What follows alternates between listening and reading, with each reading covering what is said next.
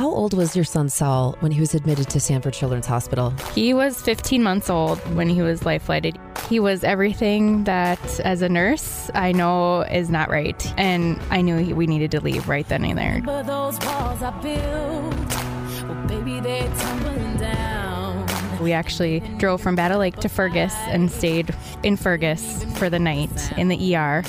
Despite oxygen steroid therapy overnight, his condition had not improved.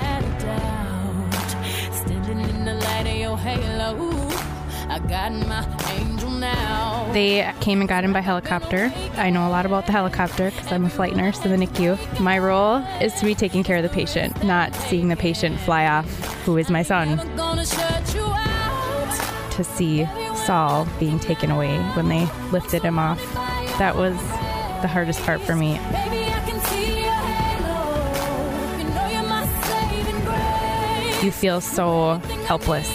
There's nothing you can do to protect your child. But I knew when the flight team came to my room that day that this was the right thing.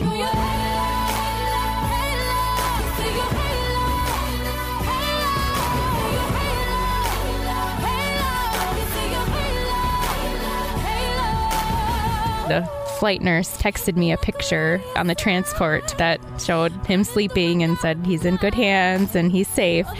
That small gesture made such a huge difference for me. I, as a nurse, didn't ever think I would need to be on that end of it. But to have my son need that care was. I'm so glad that Sanford is here and Sanford is part of our community. It's incredible.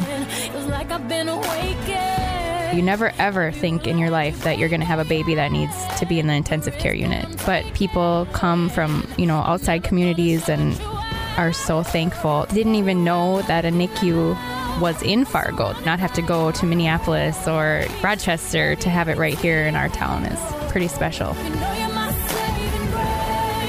And that really opened up my eyes to see, yeah, this is a great thing we have here. So let's support it.